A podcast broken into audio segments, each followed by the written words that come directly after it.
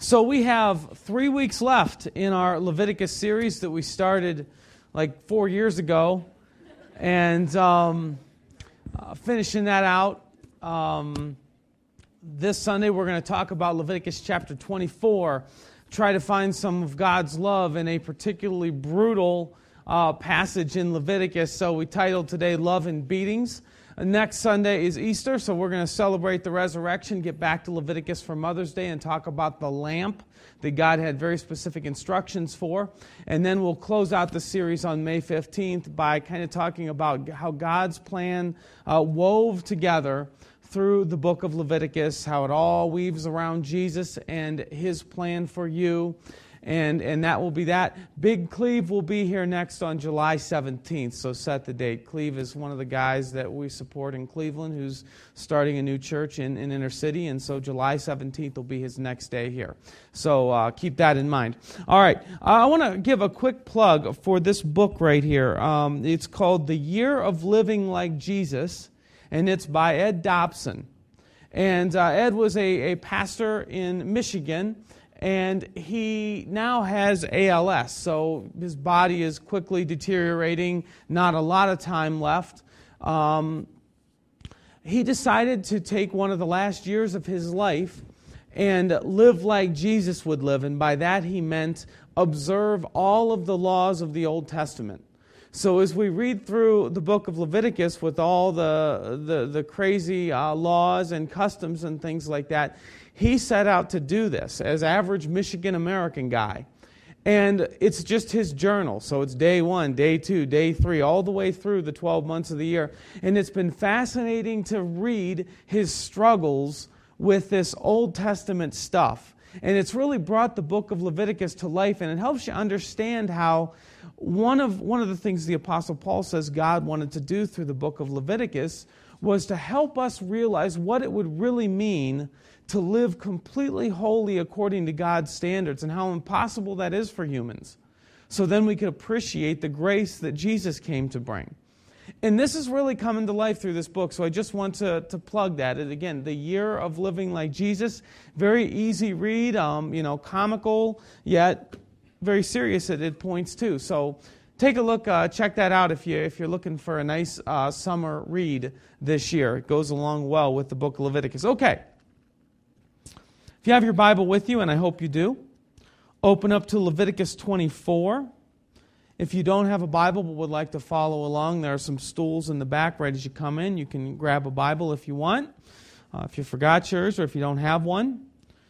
So we are going to look at chapter 24, starting in verse 10.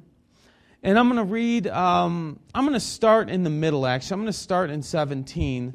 And we're just going to cover uh, this probably one of the most famous passages in all of the Bible, uh, just kind of a quick quote.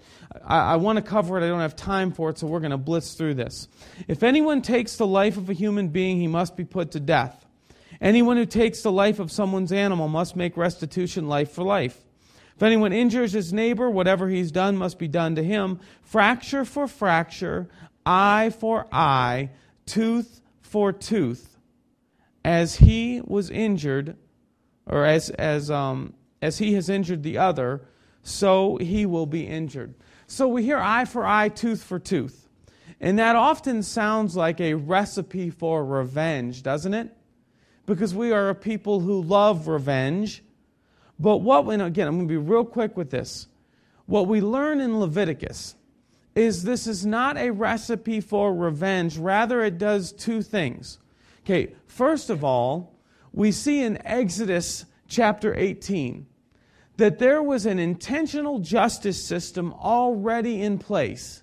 And it was understood that if you had a domestic dispute, dispute, you would go to the people set up to judge. And if it was very complicated, you would go to Moses himself. So, eye for eye, tooth for tooth was not a recipe for domestic revenge it was already established that you didn't execute revenge or judgment on your own. You went to the system that God had set up. You can also read about in the New Testament in Romans 12 and 13. But the one thing that eye for eye, tooth for tooth did was it kept things from escalating. Because when we try to work things out as humans, it's rarely eye for eye, tooth for tooth. It's you stole my tomatoes, I'm going to slash your tires. You slash my tires, I'm going to shoot your dog. You shot my dog, I'm going to burn your house down.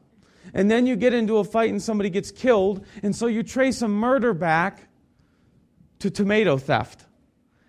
And what we see in eye for eye, tooth for tooth is God setting up a system to keep that kind of human escalation from happening creates a fair court system. But remember that we have to take eye for eye, tooth for tooth in light of all kinds of other scriptures in both the Old Testament and the New Testament and understand that God says vengeance is His.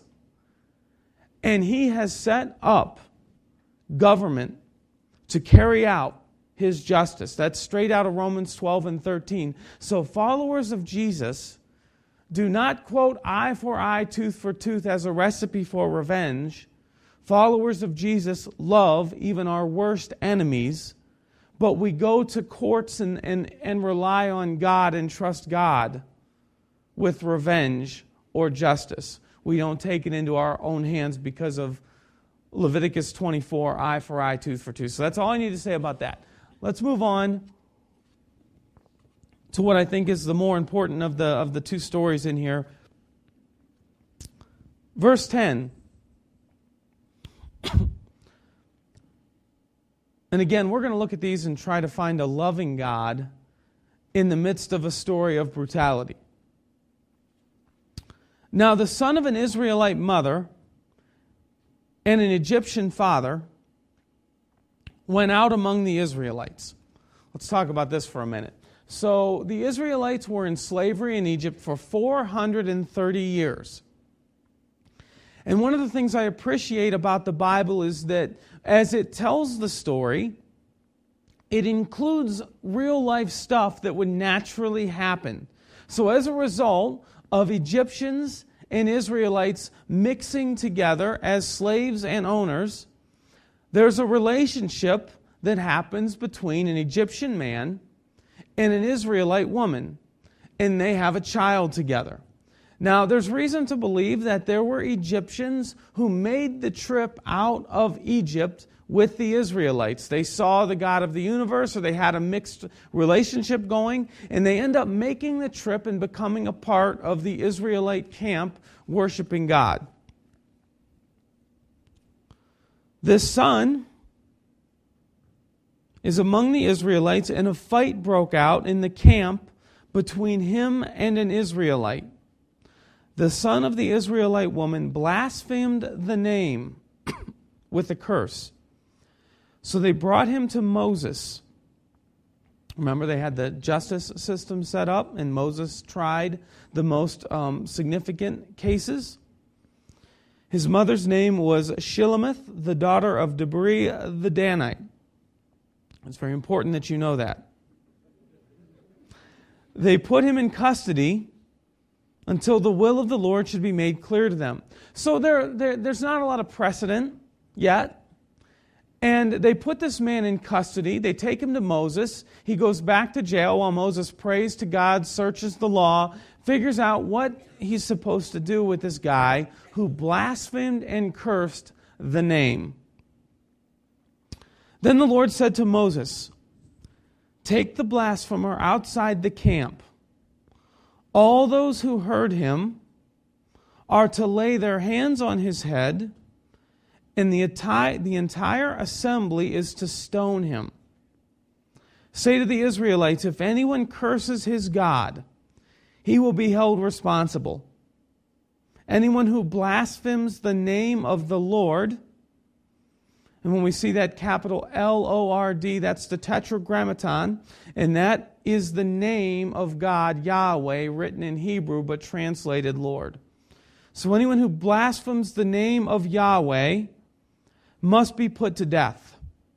The entire assembly must stone him, whether an alien or native born when he blasphemes the name, he must be put to death. So precedent's going to be set here. Down in verse 23, then Moses spoke to the Israelites, and they took the blasphemer outside the camp and stoned him. The Israelite did as the Lord commanded. So we have this story of this fight that breaks out, and this guy says some things he shouldn't say, and the punishment is drag him outside the camp, take large stones, and throw them at this human being until he is dead.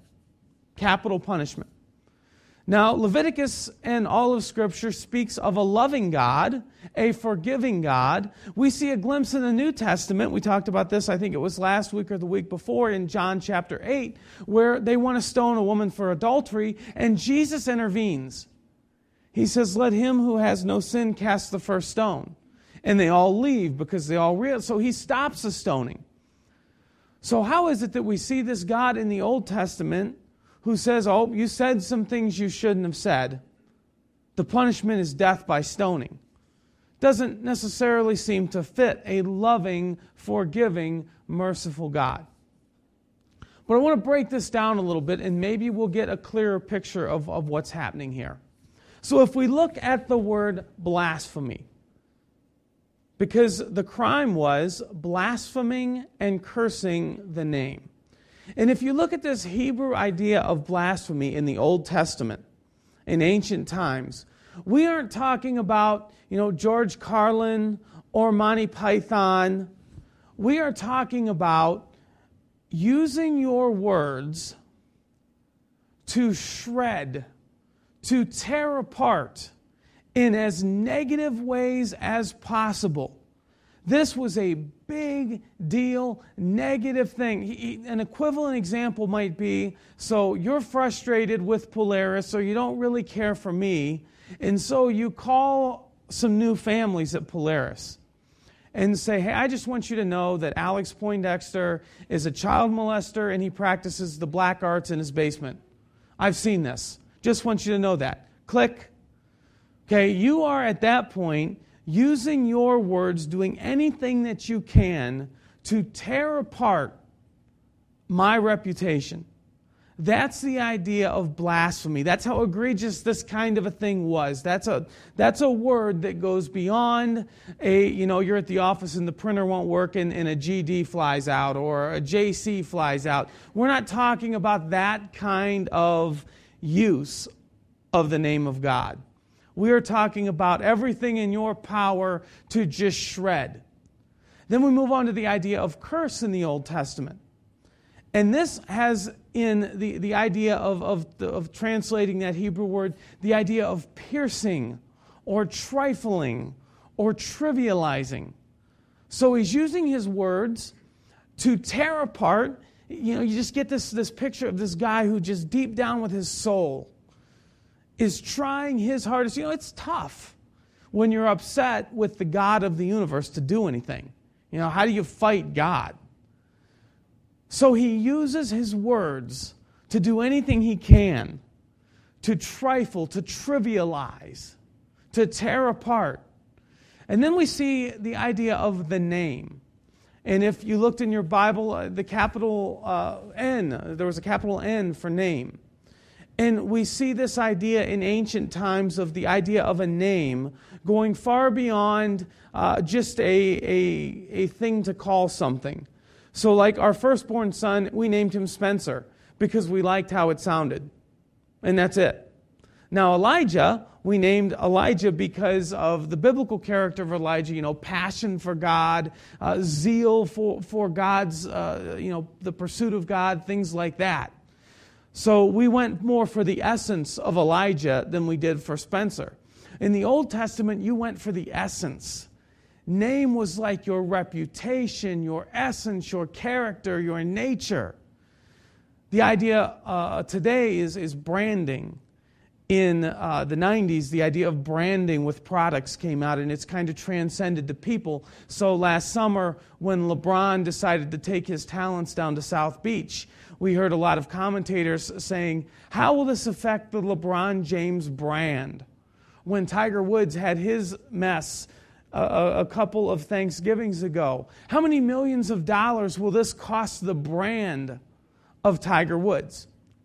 So, when we talk about name, capital N, we're talking about the brand, the overall reputation of God. And what this man did was use every, you know, he used every fiber of his being to try to above and beyond tear apart the reputation, the name of God.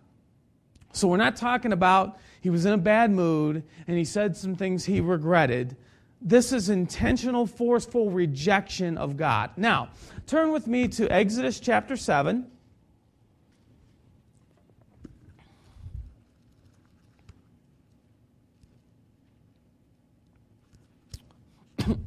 This is before the Israelites were freed from slavery. Moses is standing before Pharaoh, and God has given him authority and power to kind of be the uh, spokesperson for the plagues that are about to break out against the Egyptians in order to free the Israelites. Down in verse 20, 720. Moses and Aaron did just as the Lord had commanded. He raised his staff in the presence of Pharaoh and his officials and struck the water of the Nile. And all the water was changed into blood. The fish in the Nile died. The river smelled so bad that the Egyptians could not drink its water. Blood was everywhere in Egypt and there were frogs, and there were flies, and there were boils, and the firstborn of every living thing died.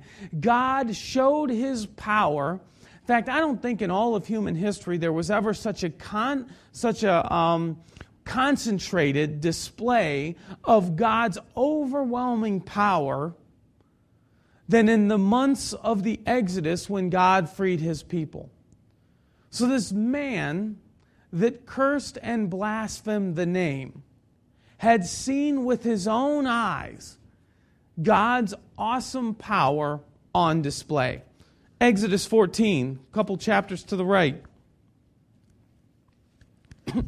Verse 21 Then Moses stretched out his hand over the sea, the Red Sea and all that night the Lord drove the sea back with a strong east wind and turned it into dry land. The waters were divided. The Israelites went through the sea on dry ground with a wall of water on their right and on their left. The Egyptians pursued them, and all Pharaoh's horses and chariots and horsemen followed them into the sea. During the last watch of the night, the Lord looked down the, with the pillar of fire and cloud at the Egyptian army and threw them into a confusion. So they're pursuing the Israelites across the Red Sea. He made the wheels of their chariots come off so that they had difficulty driving. And the Egyptians said, Let's get away from the Israelites. That Yahweh is fighting for them against Egypt. Then the Lord said to Moses, Stretch out your hand over the sea so that the waters may flow back over the Egyptians. Moses stretched out his hand over the sea, and, and uh, at daybreak the sea went back into its place. The Egyptians were fleeing toward it, and the Lord swept them into the sea. The water flowed back, covered the chariots and horsemen, and the entire army of Pharaoh that had followed the Israelites into the sea, not one of them survived. So you get the imagery of God creating a driving wind that dried up the ground, the, the, the, riverbed, and there's a wall of water on the right and the wall of water that stretches to the sky on the left. And this man walked across to freedom in the middle of one of the greatest displays of power ever, and he still blasphemed and cursed the name. Turn to Exodus chapter 20. You're an Israelite and you have just seen God's power on display. You've seen the heavens opened essentially and the might of the God of the universe on display like the 4th of July. God speaks to you and he gives you some boundaries for your life. You're going to take them seriously? I think we all would. One of the first things God says, you shall not misuse the name of Yahweh your God, for Yahweh will not hold anyone guiltless who misuses his name. So we see a man who has been in the middle of an awesome display of the power of God. He has been strictly, he's been told plainly, do not misuse the name of Yahweh. And in spite of all that, we see such obstinance that he would look a powerful God who loved him enough to free him, look this God in the face and blaspheme and curse the essence of this God. It's as if he was standing in the middle of God's plan for his life and rejecting it. He missed the main thing. And God seems to say, when you miss the main thing, there is no reason left to live. And rather than leave the poison in the camp, he removes the poison as an example for all. When you miss the main thing, when you miss a relationship with God and reject all He's done for you, there's not much left. Now, if you look to Matthew 12, Matthew t- chapter 12, we will see this basic theme continuing in the New Testament. Matthew 12, 1500 years later, Jesus says this He who is not with me is against me, and he who does not gather with me scatters. And so I tell you, every sin and blasphemy will be forgiven men, but the blasphemy against the Spirit will not be forgiven. Anyone who speaks a word against the Son of Man will be forgiven, but anyone who speaks against the Holy Spirit will not be forgiven, either in this age or in the age to come. Jesus told his disciples that the role of the Holy Spirit in the world was to convict us of our sin and essentially to point people to Jesus. You're here today because the Holy Spirit has drawn your heart toward God. Anything you have going right in your relationship with God is a part of the work of the Holy Spirit. So we can speak words against Jesus we can speak words against God. We can sin however we may in this world, and all of those things are forgivable. But if we reject the work of the Holy Spirit and his pull for us to link with Jesus, if we reject that, then we have rejected our purpose for living we have stared the main thing in the face and said, I don't want that. That's why Jesus says, if you're not with me, you're against me. It's all or nothing. To not decide to follow Jesus is to make a decision. If you say, I don't know if I'm ready yet, you're making a decision, and that is rejection. The Holy Spirit is at work in your life and in mine, pulling us toward Jesus. And when we reject that,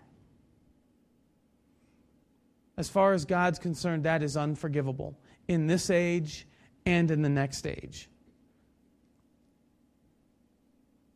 A loving relationship with God is the main thing. It's why you were made. It's why I was made. It's everything that God has been working to accomplish for thousands of years in your life and in mine. And when we stare Him in the face and reject Him, that is unforgivable. And in the case of this man in the Old Testament, he forfeited his right to live for that.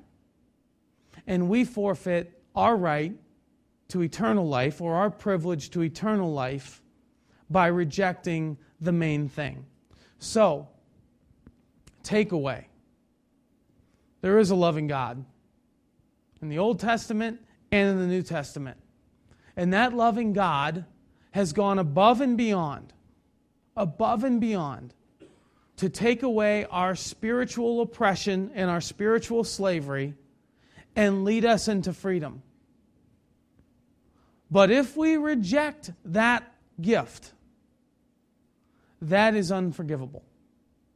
So, application.